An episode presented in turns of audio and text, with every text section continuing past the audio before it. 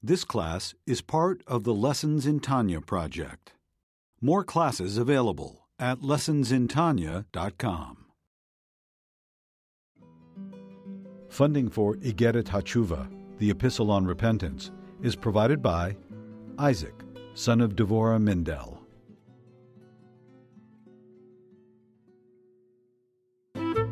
Lessons in Tanya. The Tanya of Rabbi Schneur Zalman of Liadi, taught by Rabbi Ben Zion Krasniansky. Tanya's text elucidated by Rabbi Yosef Wineberg.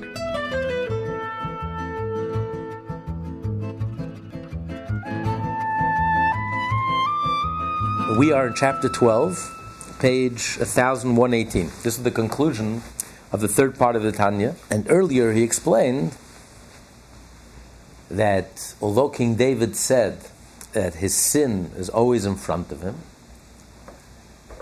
Kenegdi, but Kenegdi doesn't mean in front, because if your sin would always be in front of you, it would always paralyze you.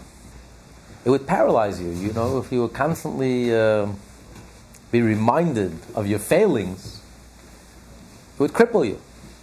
You would be too sad and dejected to move forward. And the essence of Judaism is we have to serve Hashem with joy. It's only when you're joyful, when you're uplifted, you have the energy to go forward, you're optimistic, you have the strength to go forward. But nevertheless, King David says, and my sin and my failing, kinegdi. Kinegdi in Hebrew doesn't necessarily mean it's right in front of me. Kinegdi means it's distant. In other words, it's like in the background. It's like background noise. I keep it in front of me, I keep it before me. There should always be in my awareness that I sinned and I stumbled. Why is that so important? Not, not only, and not only won't that paralyze you or cripple you or demoralize you, on the contrary, that will only enhance your joy. Because Firstly, it'll keep you humble. A person who was in the lion's den and survived, it's very easy to get to your head. You sinned, you, you stumbled, and it's almost like a, a resurrection, a spiritual resurrection. And here you're back and wholesome once again. So it could get to your head. That's a tremendous success. The person who grew up in the straight and narrow has nothing on you because he never failed, he never stumbled, he never had a breakdown. So he really can't have a breakthrough. You've had a real breakthrough. You were all the way down and out. You already counted out. You counted yourself out. Completely divorced, disconnected from anything spiritual and godly. And here, miraculously, you came out of default, and here you came roaring back and became a billion dollar company. Here you're back in business and you're spiritual and you're connected and you're wholesome. Reason enough to get to your head. But by keeping your sin in the background, keeping your failings in the background, keep you humble. It'll keep you grounded, keep you real. Don't let your success get to you. That's one, A. And B, by remembering your failings at a distance it will help you deal with adversity, with negativity. If someone insults you, don't get insulted. Realize that anything negative that happens to you is an atonement, is a cleansing. It's a sign that Hashem has actually welcomed you and embraced you. And because Hashem has welcomed you and embraced you, therefore, you need a cleansing. You know, you haven't taken a shower in a few years. You need a good, good scrubbing. A regular cleansing is not going to do it. You need a good cleansing. So only a merciful father who cares about his child who's, who's baked with mud and dirt. Hashem says, I'm going to put you in the hot water and I'm going to scrape you off. I know it's going to be painful, but I'm only doing it because I care and I love you. And this is for your good someone you don't care about, let him let him wallow in the mud. What do I care? Maybe I can add a little mud. but your own child, I'm going to allow you to have all this caked mud on you and And it could, it could actually, it's very dangerous. No, no, I'm going to clean you and scrub you, and by the time I'm done, you're going to be smelling like a rose. So Hashem personally, out of his love for us, the child doesn't understand it, the child doesn't appreciate it, the child is yelling, it it's hot, it hurts. And it hurts, it is hot. But what's behind it? What's really going on? What's the inner dynamic? Hashem is really, it's an act of love. So when a person remembers his sin, not only does it keep you humble, but it also helps you to face adversity, helps you to face anything negative that happens in your life. That the reason is because Hashem is elevating you, Hashem is cleansing, Hashem is drawing you closer. The closer you get to the light, the more the cleaner you have to be. The, the, the, and therefore Hashem has to get rid of any negativity. It's really an act of love. So if a person forgets his humble beginnings and forgets his previous failures, then you won't be able to deal with adversity. Or it will demoralize you, or you will feel sad. Hashem is picking on me, what's going on, why all these negative things happening to me. But once you realize, as King David says, V'chatasi negdi summit, my sin is always in the background. So therefore, it puts everything in perspective. What's really going on? This is an act of love. It's because Hashem loves me. That's why this is happening to me. So this will increase the joy. This will enhance the joy. This will intensify the joy. And now he's going to explain that aspect. The idea that when a person receives adversity and pain and suffering and he receives it joyfully, how that benefits, tremendously benefits the person. The reason for joy in the suffering of the body is that it is a great and potent favor for the sinning soul to cleanse it in this world and to spare it from being So scoured in Gehenna. So he says two things. Firstly, he says it's a great favor and it's potent because he's talking about quantity and quality. Because the favor is both for the body and, and it is for the soul. So the body is qualitatively different than the the soul is qualitatively different than the body. The favor that the suffering achieves for the body is nothing in comparison to the favor and the benefit that the soul derives from it. That's why he says, he breaks it down. He says it's a good, great, and it's potent favor. It's potent for the soul of the one who sinned, and it's great for the body by cleansing it in this world. That is an end in itself. Because when a person enters into this world, we enter into this world pure. We're like off the rack, clothes, freshly made, pure, totally innocent, never used, never touched. Every child is so pure, so innocent. That's why every child touches us so deeply. You see any child. Doesn't matter if they're black or red or white or yellow, your child, not your child. It just evokes feelings of tenderness. The whole world, the whole country was in shock because little children, they're so innocent, they're so pure. How can you not love a child? That's how we enter into this world. The question is, how do we leave this world? Do we leave this world a wrung schmatte, a stained suit, filled with rubbed out? But imagine a person leaves this world just like he entered into this world. Pure, innocent. So, as a result of the, of the pain and suffering, the person leaves this world just like he enters. He's cleansed, wholesome, innocent.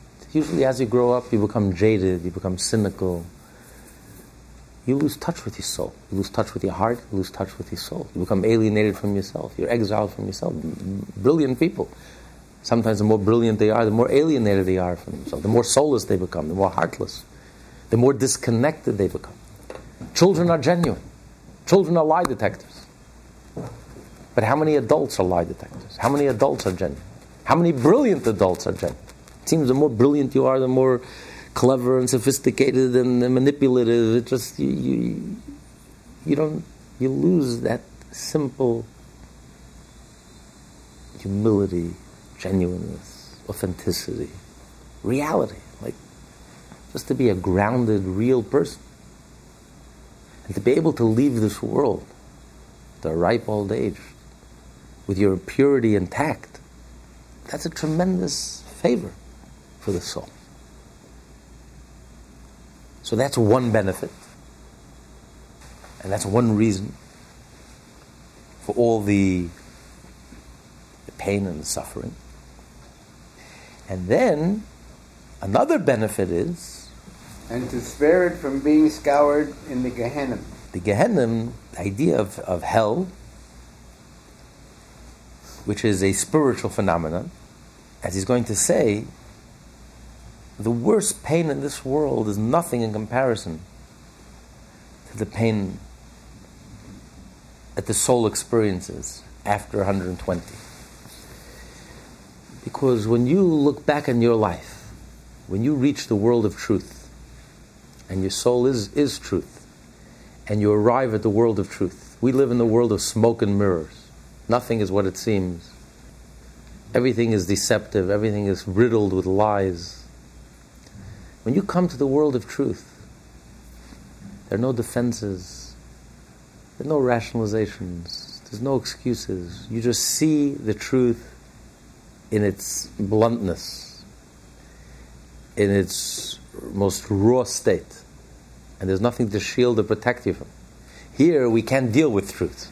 So we, we protect ourselves, we shield ourselves, we, we create all sorts of defenses. We don't want to hear the truth. Powerful people surround themselves by yes men. They don't want to hear truth. They don't want honest feedback. They don't want people telling them like it is. They don't want to change. So they, they, they, they just create this bubble.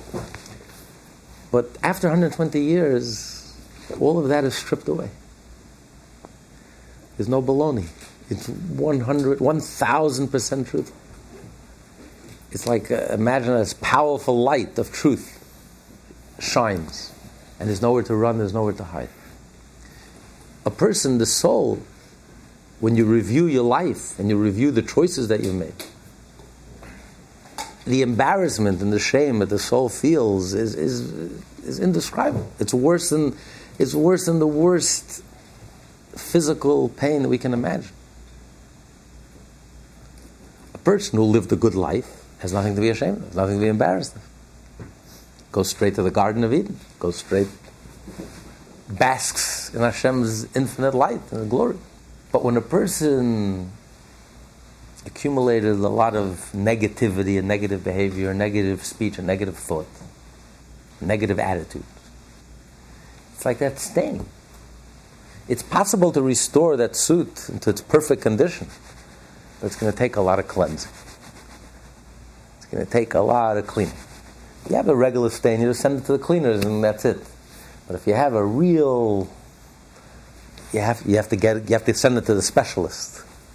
And they really have to scrub it and so this is all a parable of what the soul has to go through. It's a cleansing process.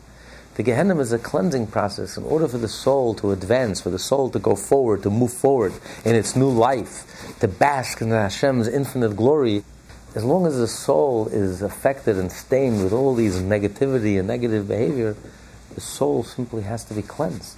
And that's the idea of Gehenna. Gehenna is not a punishment. It's not that God is punishing a person. It's a cleansing process. It's the only way that a person could advance and go forward. It's like emotionally. If a person is an emotional child, if you've never dealt with certain issues, you'll be stuck in first grade. Jewish years are not measured by the passport. You could be a 90 year old person, but you're still a kindergarten kid. Emotionally, psychologically, and spiritually. You never grew up. You never dealt with issues. Most people don't deal with issues. They run away from issues. They can't deal with it. It's too raw, it's too intense, it's too personal, it's too powerful. It's, they just can't deal with it. So you spend your whole life running away. Constant distraction, constant escapism. 500 channels with nothing to watch because it's hard to deal with reality. To deal with reality, to have real relationships with people, you have, you have to be a real person. It's so much easier just to cut and run. It's difficult because you have to do the work. To really to go forward, you can't go forward. Just like physically, a child can't child, in order for a child to start walking, there's a whole process. A child doesn't start walking all of a sudden. The first the child has to crawl, has to master crawling, and that develops a certain part of your brain. And if you skip one step, the whole the whole thing collapses. You just can't go forward. That's one of the ways that they heal children with special needs. This was actually um, a whole school which was founded in Philadelphia. And what they did is they patterned, they, they, they broke it down. They witnessed thousands and thousands of children. And they broke down the steps. What does it take to get a baby to go from A to B to C to D? And then they train the child, the special needs child, and they go through all this, all these steps, many, many hours. They get the child to crawl, and that develops certain neurons in the brain, which leads to the next step. And through this system, it's a very hard and tedious system. Children do it naturally, but unfortunately, a special needs child, you have to do it with them, and it's very. You have to be very patient, and takes many hours, and takes a long time. But by going through all the sequences, they were able to see miraculous results. The child was able to move on. But if you miss one step, you're stuck. You can't, you can't move forward. And that's not only true physically, it's also true uh, spiritually and emotionally.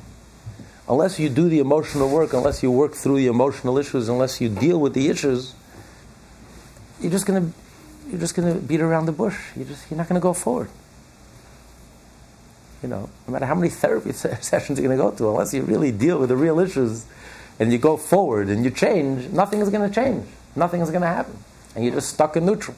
And you can be 90 years old on your passport, but emotionally you're still a five year old child that never grew up, is immature. You can't go forward. So you can, in the world, how much more so in the world of truth?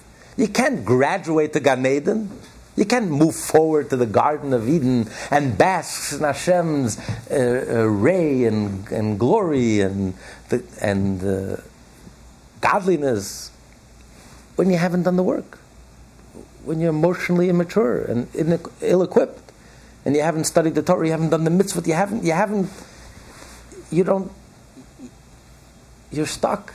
And worse yet, maybe you went reverse your behavior and your thought and your speech and your action were completely the opposite, the antithesis of everything that's godly and good and wholesome and moral and ethical and spiritual and genuine and true and kind and good. Everything that you've so that that's a blockage. That won't allow you to go forward until it's dealt with. You have to deal with it. And if we don't deal with it in our lifetime, the soul has to move on. And it, it will be dealt with but it's very painful. In heaven, it's very painful because heaven is truth. You know, we can just imagine. Everyone has their skeletons in the closet. Imagine if tomorrow the media, the whole entire world focused, focused on you and brought out every sin that you ever did in your life. It's the worst hell, the worst hell you know, when these politicians have to go through it, when all of a sudden the whole world, I mean, you don't wish it on your worst enemy. It's worse, the worst hell. There's nowhere to run, there's nowhere to hide. When that beam is focused on you and the whole world is watching and, and it knows everything that you did and there's nowhere to run, nowhere to hide, it's the worst thing in the world. Multiply that a thousand times when you come to the world of truth. And there, there's really nowhere to run and nowhere to hide. And there's no excuse, there's no rationalizations, and everything is exposed. And there's an intense focus on you and your life and how you lived and what you've done and the decisions you've made and your behavior and your thought. And there's no lies and no excuses, no stories. This is the world of truth. stories, uh, you're in the wrong place. We can't even imagine the hell, the pain, the anguish the shame, the embarrassment. And we create our own hell. No one did it to us, just like we create our own paradise.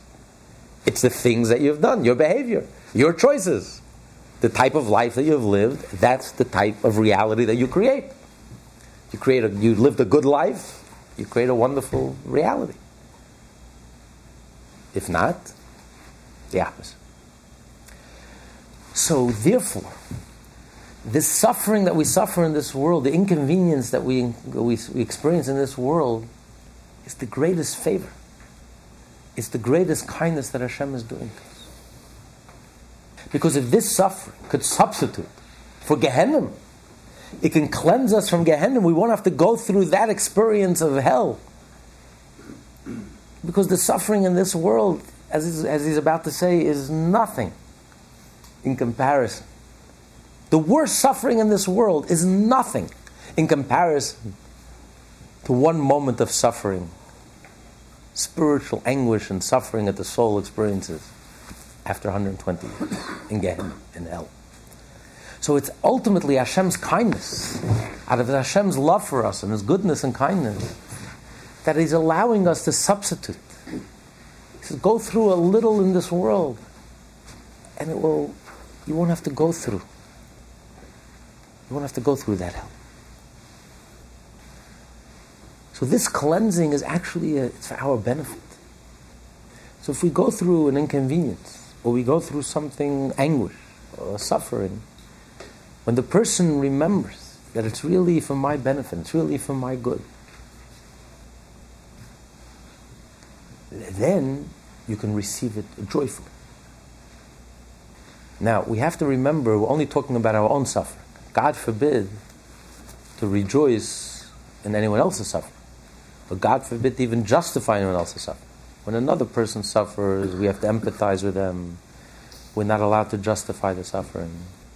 We have to empathize with the suffering. We have to do anything in our power to alleviate the suffering. We have to cry out to Hashem and pray that the person should stop suffering. Here we're talking about exclusively and specifically our own suffering, how we deal when we suffer through an inconvenience or worse.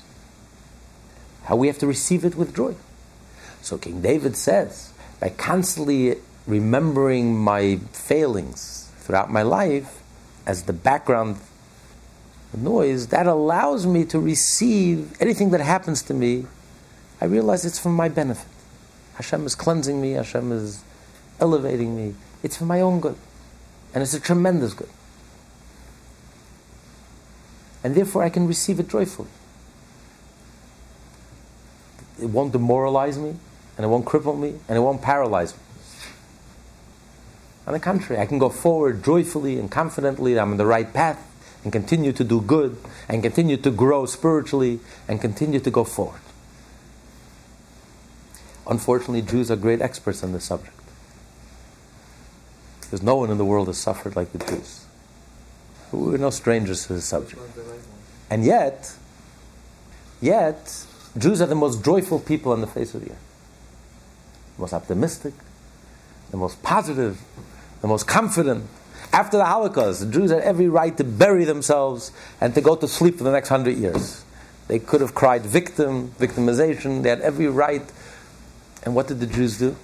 Pick themselves up, rebuilt, created a whole renaissance of Jewish life, remarried, people whose wives and children were shot before their very eyes.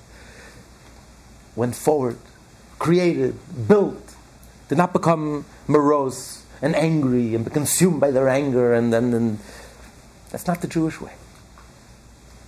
It's not the Jewish way. Jewish way is we pick ourselves up and we go forward and we live even deeper and more intensely. And now we have to live not only for ourselves but for all our loved ones and intensify life and deepen life. The response to, to tragedy is deeper life, greater life, more life, more joy.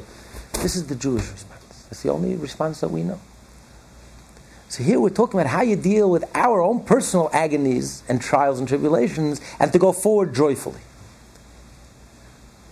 That it shouldn't get us down. We shouldn't allow it to weigh us down, to become depressed and, and angry and how could this be happening to me? And that's not that's not the Jewish way is to go forward and joyfully and receive it with joy. And then you can keep your head up straight. Then you can think straight, you have a clear head, you have a clear mind and you can go forward. And when you receive it with joy, ultimately Hashem helps that you, the goodness emerges quickly also. The negativity could, uh, you can pass through the negative stage very quickly and move forward to the positive stage. Because you've extracted the core and the essence of the whole experience. The whole essence of this whole experience was for your good. out of Hashem's love, and it's only it's only gonna for your benefit, not only physically but also spiritually. And when you truly understand that, truly get it, and grasp it, and sense it, and experience it, that joy itself is tremendously beneficial.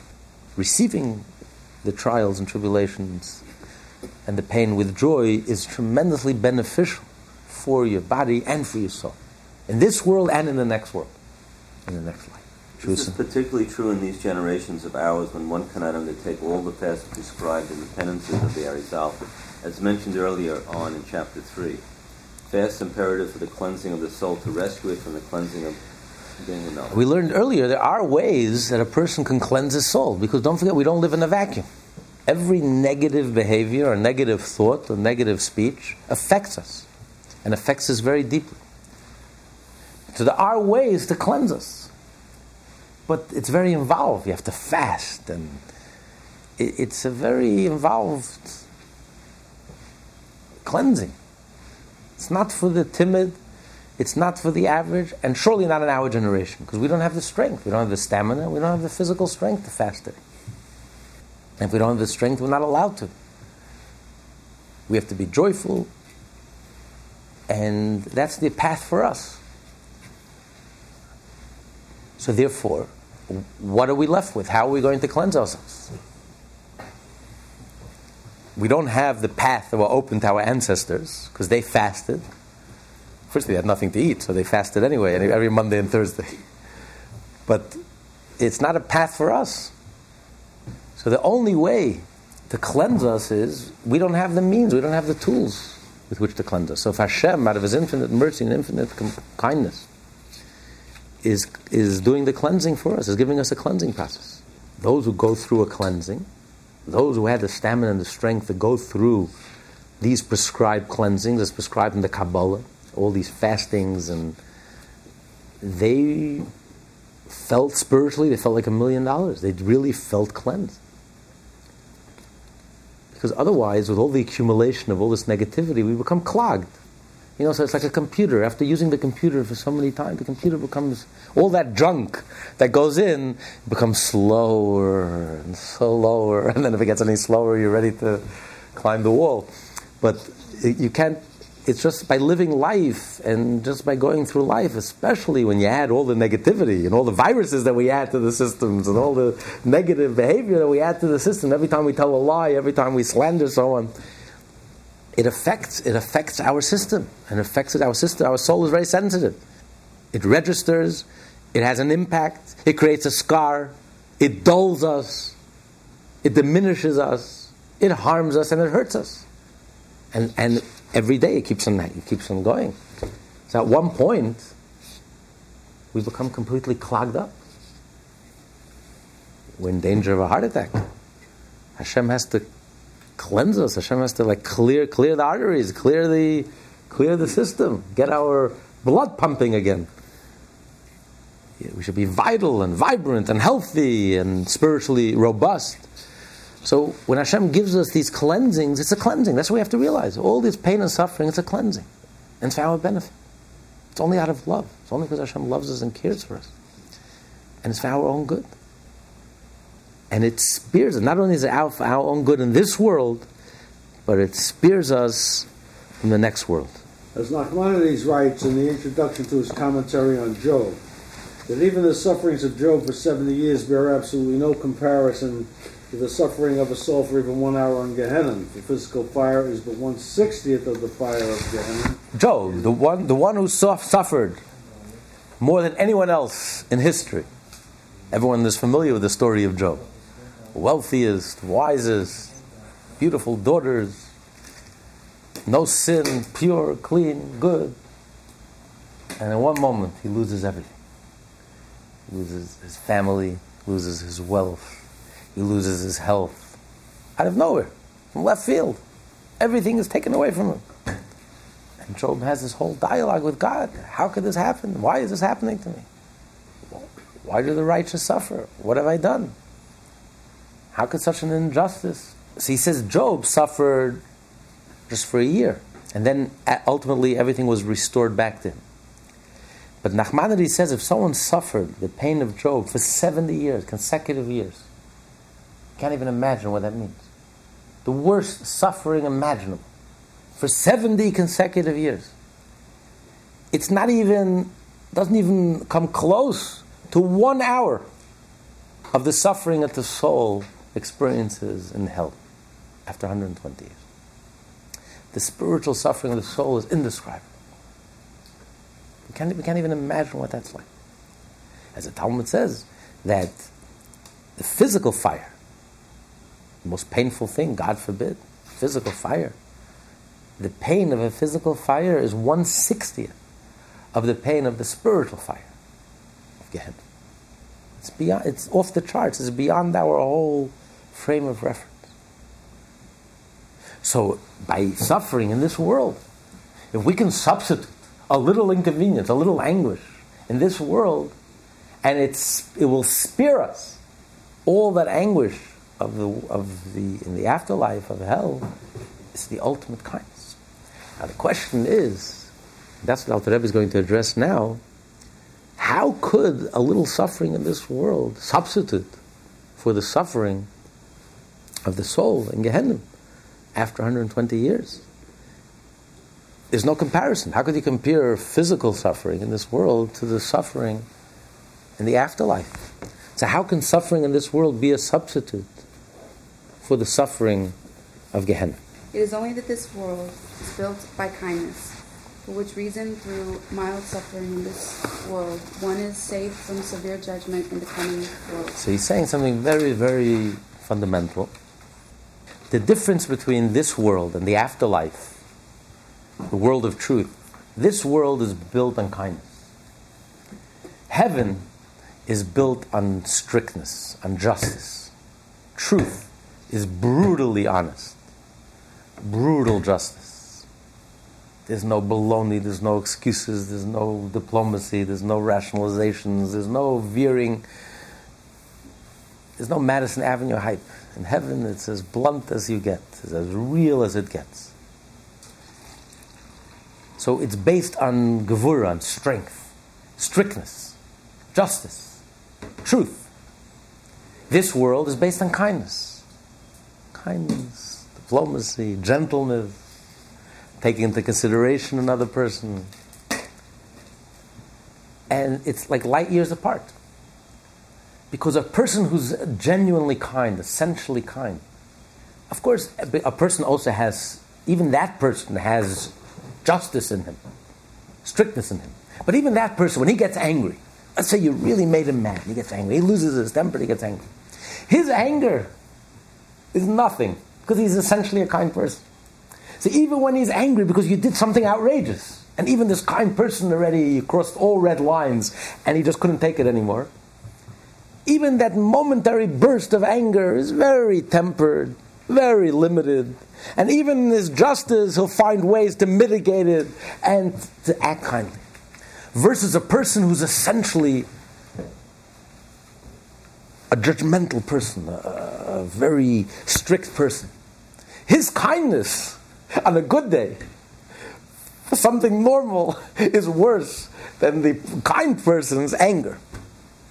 He's so strict, and he's so exacting, and he's so demanding, and he's so won't excuse anything. The slightest deviation is too much already. And he'll punish you to the nth degree for that slightest deviation let alone if you did something outrageous. Oh, you forget about it. so you can't compare. So too, this world is based on kindness. This whole world is based on kindness. See, even when Hashem is judging us and Hashem is being strict with us and He's judging us and He's, and he's cleansing us, it's with kindness. It's gentle versus in the other world, in the world of truth, there, there's no gentleness. There's, there's no there's no gentleness. There, it's rough, it's brutal, it's honesty to the umpteenth degree. That light is shining on you, and you're the, and there, there's no room for mercy, and there's no room for. You want to know what cruelty is? It's when these newspapers go after a person. Talk about cruelty, not a shred of kindness. They rip a person apart. They don't care about anything. Nothing will get in their way for a juicy story. They'll destroy the person, destroy his family, destroy him. Come up with every hint of a sin that the person never did in his life. With his cruelty, there's no, there's no, there's no mercy there. It's, but that's cruelty. In heaven, there's no cruelty. Heaven is just a place of truth. It's the world of truth. The world of truth. There's, there's no, it's, it, there's no room for kindness. It's, it's reality. It is what it is. This is the truth. This is the reality. Here's the mirror. Face the facts. No one here is making excuses for you, and no one is rationalizing, and no one is. This is the reality, the stark reality. It is what it is.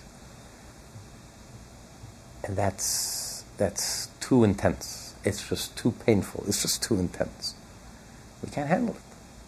Especially after living a whole life of lies. Most people go through the whole life lying. Lying to themselves, lying to everyone around them. Suddenly you come from a world of lies, after living 120 years of lies, you come to the world of brutal truth. It's, it's a shock. It's a shock to the system. You can't handle it. You're not used to it.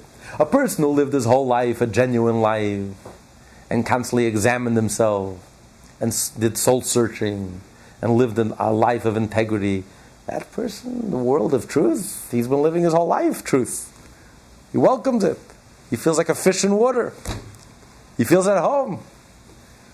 But a person who's been living a life where his whole life has been excusing himself and and rationalizing and running away and not dealing with reality and not dealing with truth and denying that there is even a truth, which is our generation. Suddenly you come to the world of truth. It's, it's, it's brutal. It's agonizing.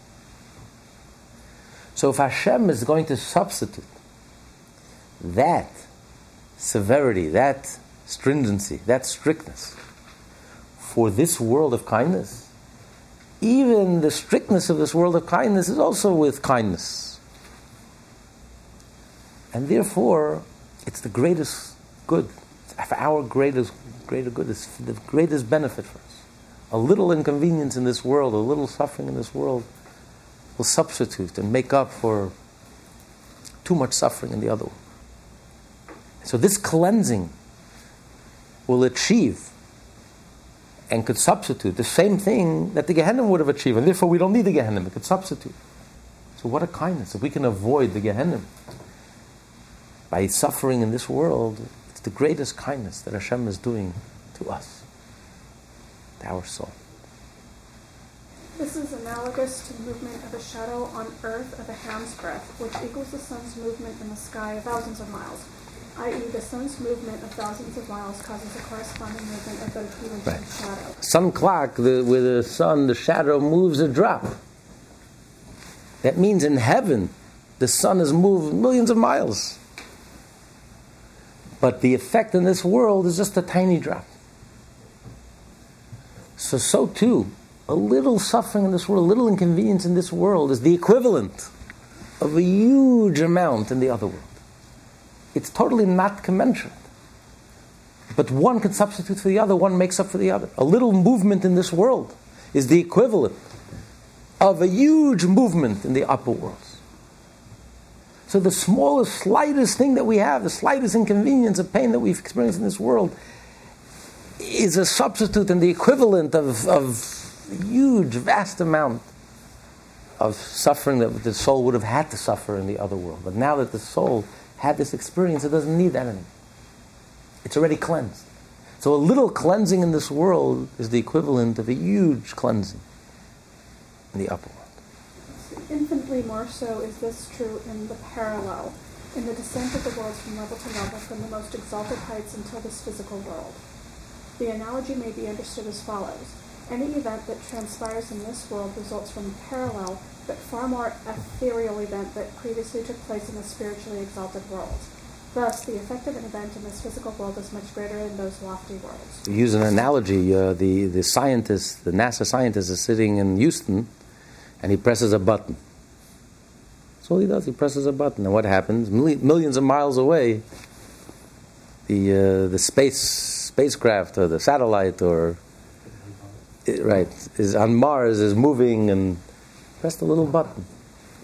But the effect that it has on on the higher worlds are way beyond, not commensurate, the amount of effort that you've done in this world. So, because everything is connected, it's like a chain. It's a chain reaction. By your little movement in this world, we achieve so much, and it has an impact on all the realms and all the worlds that precede it. Because it's all connected. We see this in the teachings of the Zohar on the elevation of the higher worlds. As a result of the spiritual arousal initiated by man below through his offerings of one fowl, or dove or pigeon, or a handful of meal on the altar. The Zohar teaches that offering but one such representative creature from the animal world or but one such representative item from the vegetative world elevates all the spiritual realms. He's saying that by offering the sacrifices in the temple, it affects the cause. We are the effect. But there's a previous cause, there's a parallel universe, there's a parallel reality, a spiritual reality. So anything that happens on our plane, on the material, on the physical plane, is like a symptom, the tip of the iceberg of what's happening on the higher realms.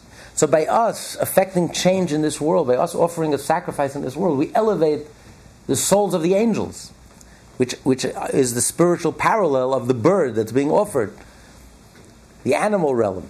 The animals that are being offered as a sacrifice, what's the parallel of animals in the upper worlds? Those are the angels. And by us offering a sacrifice in this world, we impact and affect. All of the angels are elevated. Through this elevation, through this mitzvah, the whole upper realms and higher levels of consciousness and the spiritual angels, the angelic beings are elevated and connected to the infinite, to Hashem. All as a result of our actions in this world.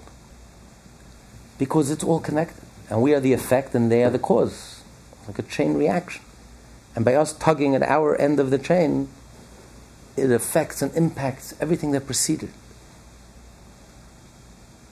So we don't live in a vacuum. Everything that we do has an effect, and the effect is beyond, is not commensurate to our action. We take a little action, and the impact is beyond anything we can imagine. So, yes, we are living in the lowest world, the last world, but it also means that we affect everything that precedes us. And as we go back, as we go to the higher realms, the parallel levels of the universe, the impact is greater and greater and greater.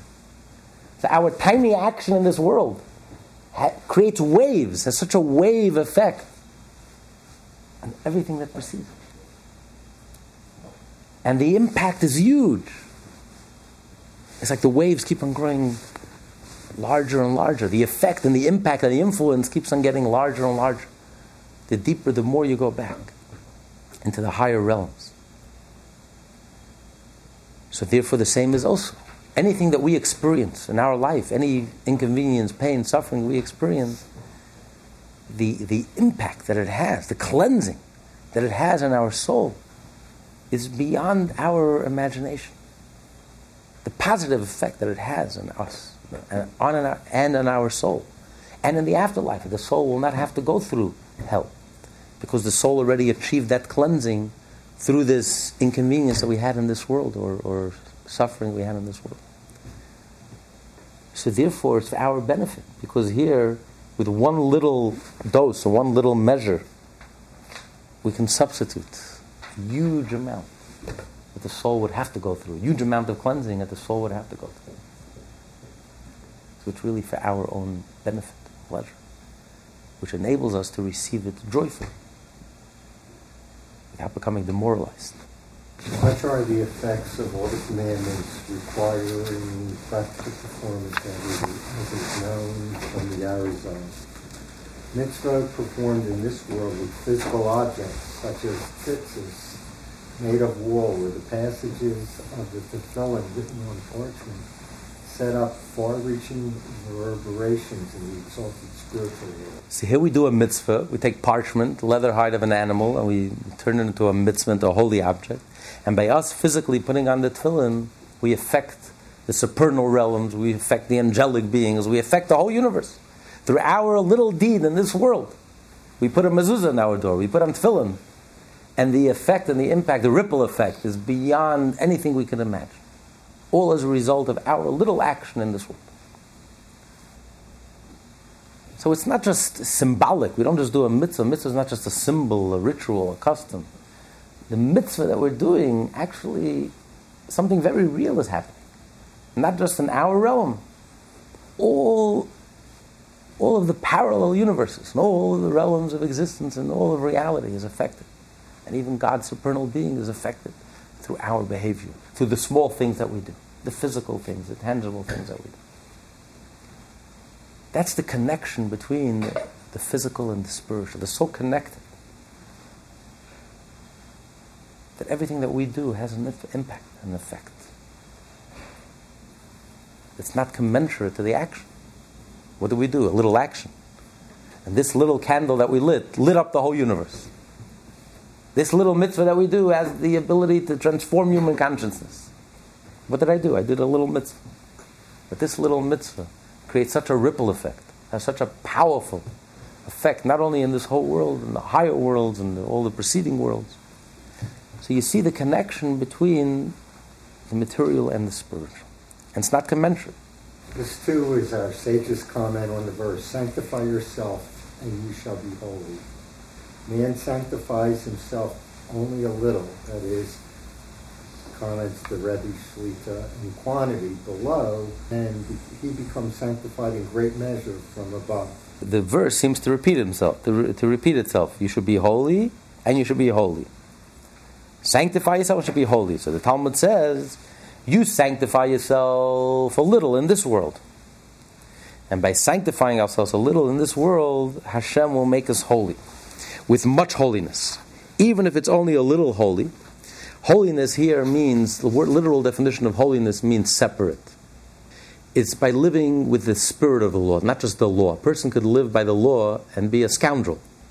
You can follow everything, every technical detail, and no one can take you to court because you've technically followed, done everything that's right, but you're not living by the spirit of the law. You're not refined. Hashem gave us so many mitzvot, but there's a spirit behind the mitzvah.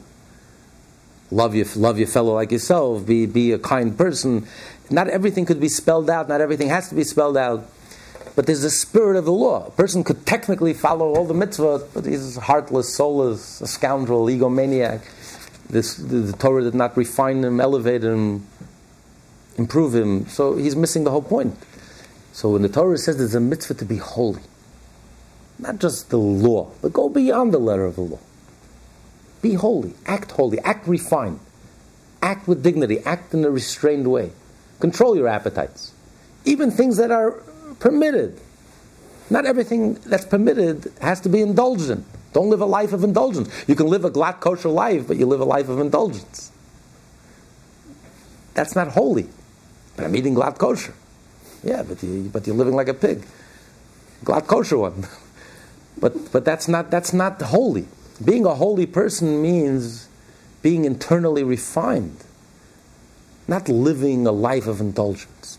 Even things that are permitted, not everything, you know, a little impulse control, not everything that I want, every urge, every instinct has to be followed. There's a spirit. What do you live your life for? What's your life all about? How do you define yourself? You live for spirituality, for godliness, or your life is all about ego and self and but in the kosher way, even the glatt kosher way. So that's the mitzvah of being holy.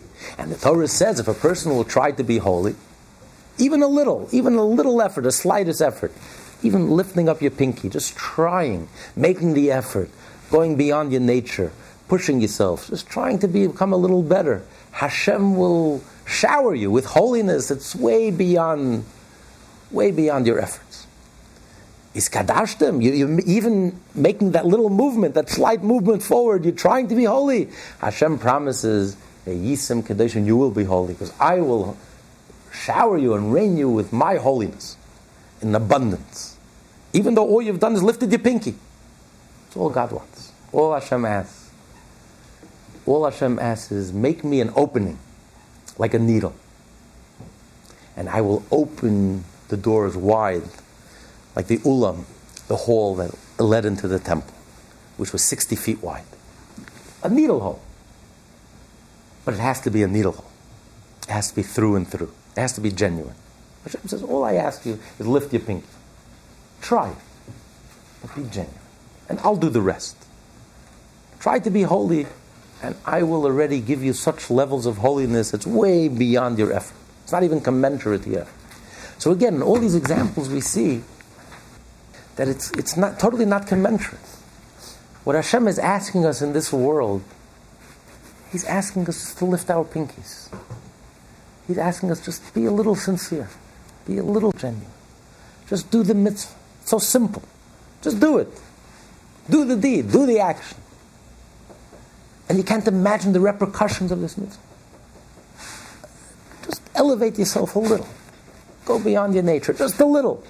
A little effort, a little exertion, a little genuineness, a little sincerity, a little honesty, a little integrity, just a little. That's all he's asking.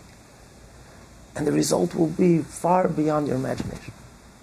Was thus noted above in reference to the phrase, who sanctifies us with his commandments, that Israel's sanctification through mitzvot is bound up with the infinite life force that encompasses and transcends all worlds.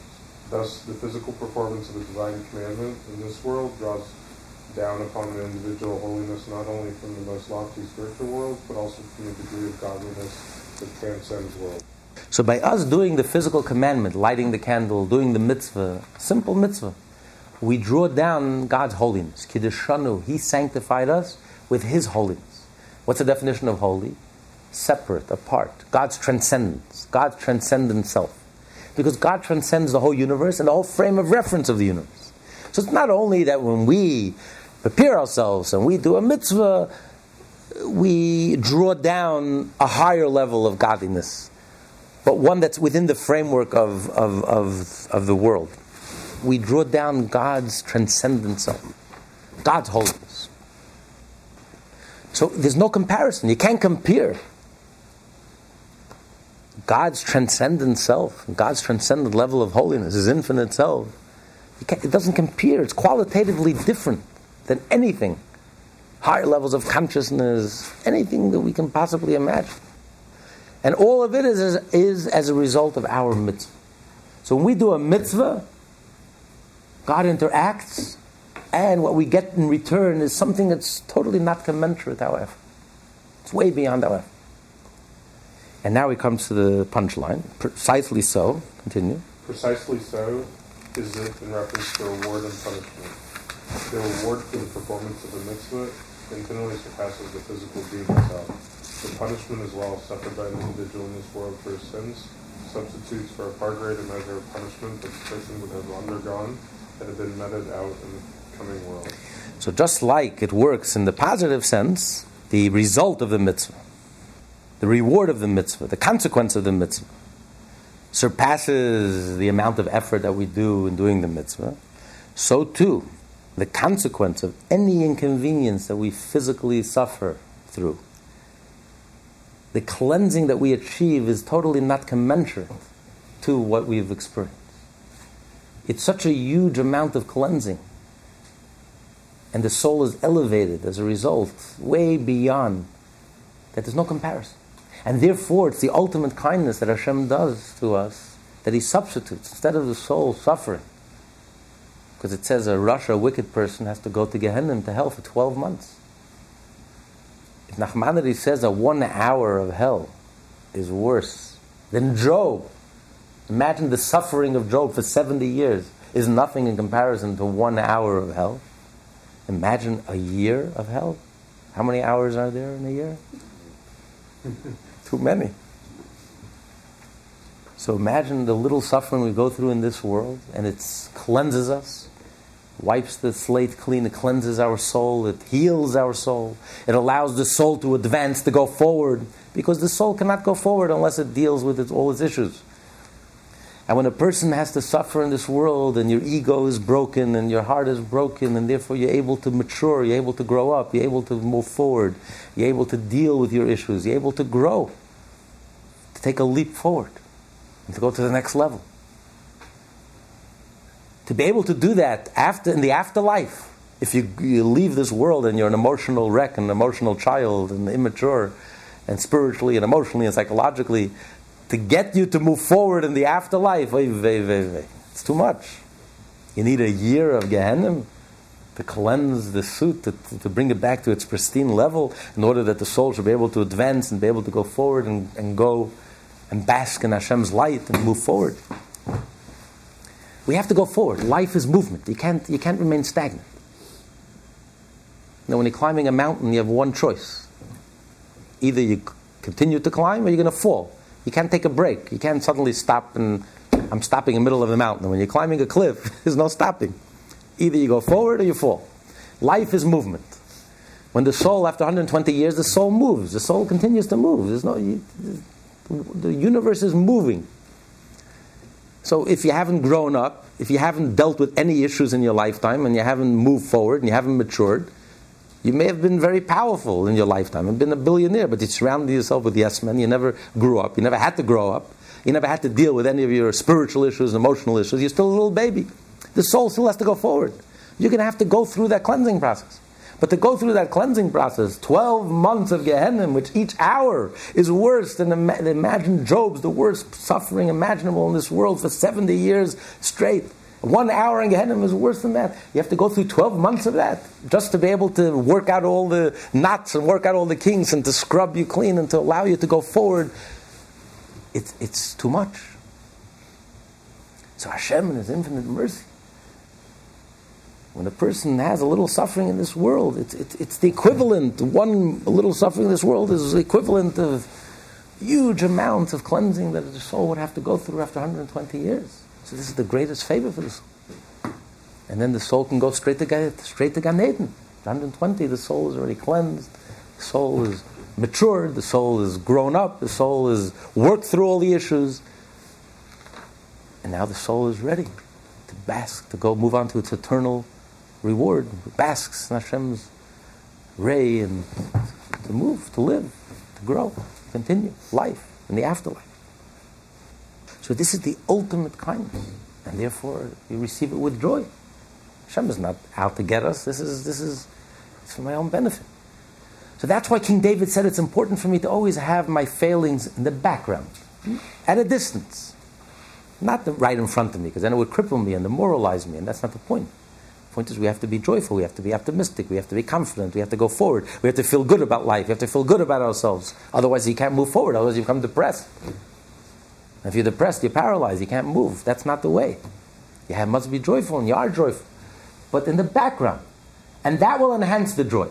Because now, any sling that life has to offer, anything that's thrown at me, I realize, hey, it's, it's, it's for my benefit. It's, it's a cleansing for that failure for that misbehavior that I had in the past.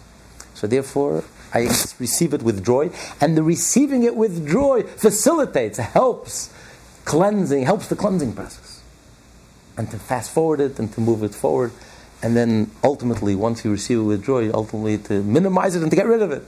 All the goodness could emerge. You don't need it anymore. Once you get the message, you don't need any of that suffering. God forbid, it's never an end in itself.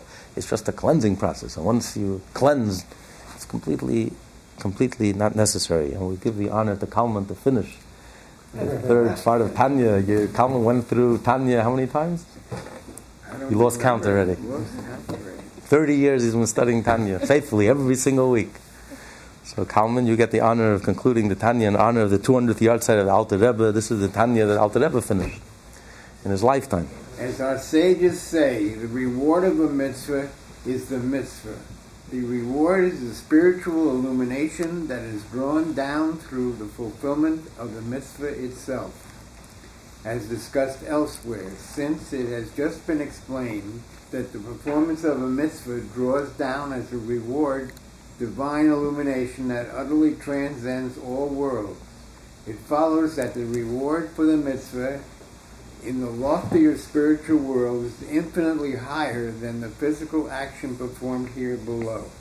If it's a reward, so then it's much higher, it's much greater than the mitzvah itself. Because the mitzvah itself, I did a deed, I did an action, it's a small little thing.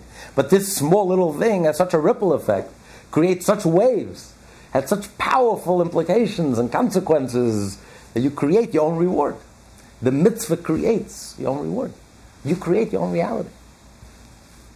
People create hell on earth. People create paradise on earth. We create our own realities. We create our own environment. Type of life that you live, the choices that you make, the behavior, the way you think even, the way you speak, your attitude. If you're joyful, you create a whole different reality. If you're morose and depressed, you create a whole different reality. You get stuck, you get paralyzed, you go backwards. If you're joyful, you're able to create a whole different reality and move in a whole different direction. And it breaks through all boundaries. And all new paths open up before you. So, so the reward of the mitzvah is the mitzvah itself. But the reward is so much greater. This little mitzvah has such consequences. And also the, the sin, the punishment of the sin is the sin itself. When you do a sin, it also creates a scar in your soul, in the universe, in the supernal being, in Hashem. It harms and damages the whole universe. And therefore it needs a tremendous cleansing. But the choice is better to do everything in this world. Because this world, it's tiny measures, and tiny measures, just like the sun. You take one little movement in this world, and the effect is the sun's moved millions of miles. So one little cleansing in this world, and your soul has been cleansed in a tremendous way. So it's all, it's all a world of kindness. This is what it means. Ultimately, this world is a world of kindness because even the suffering is kindness. It's kindness. Hashem is, is cleansing our soul, Hashem is cleansing us and helping us grow and helping us mature because, listen, many people choose to remain babies emotionally, psychologically, spiritually. And you know, at the end of the day, there are consequences. You can't, you can't, the soul has to move on. Just because you chose to live like a baby and, and live a life without any responsibility, it doesn't change the facts. It doesn't change the reality. The soul is for real. And the soul is hurting, and the soul is in pain, and the soul has to move forward, the soul has to grow up, the soul has to advance. And we will advance, one way or the other. That's the whole idea of the cleansing process. We're going to advance, whether we want to, whether we like it or not. The soul is going to move forward. But we have a choice. We can advance in a healthy way, in a wholesome way. But we're going to learn the lessons that we need to learn away. We can learn it in a good way. If we choose, we're going to learn it in the school of hard knocks. But we the lessons will get through. Because there's a reality. Life is real and there are facts and there are realities and all the political correctness and all that, you can't change realities.